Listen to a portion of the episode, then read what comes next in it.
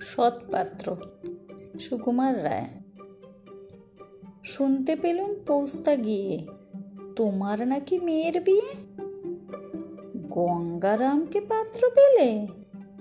জানতে চাও, সে কেমন ছেলে?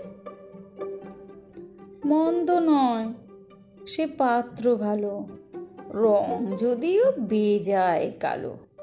তার উপরে মুখের গঠন অনেকটা ঠিক পেঁচার মতন। বিদ্যে বুদ্ধি? বলছি মশাই, ধন্যী ছেলের অধ্যাবসায়। উনিশটি বার ম্যাট্রিক এসে ঘায়েল হয়ে থামল শেষে।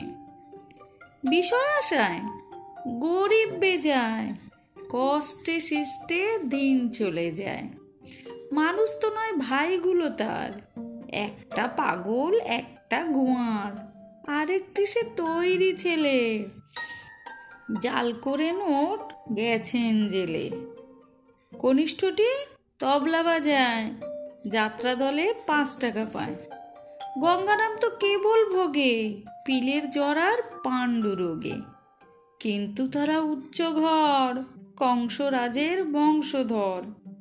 শ্যামলাহেরি বনগ্রামের, কি যেন হয় গঙ্গারামের যাই হোক এবার পাত্র পেলে এমন কি আর মন্দ ছেলে?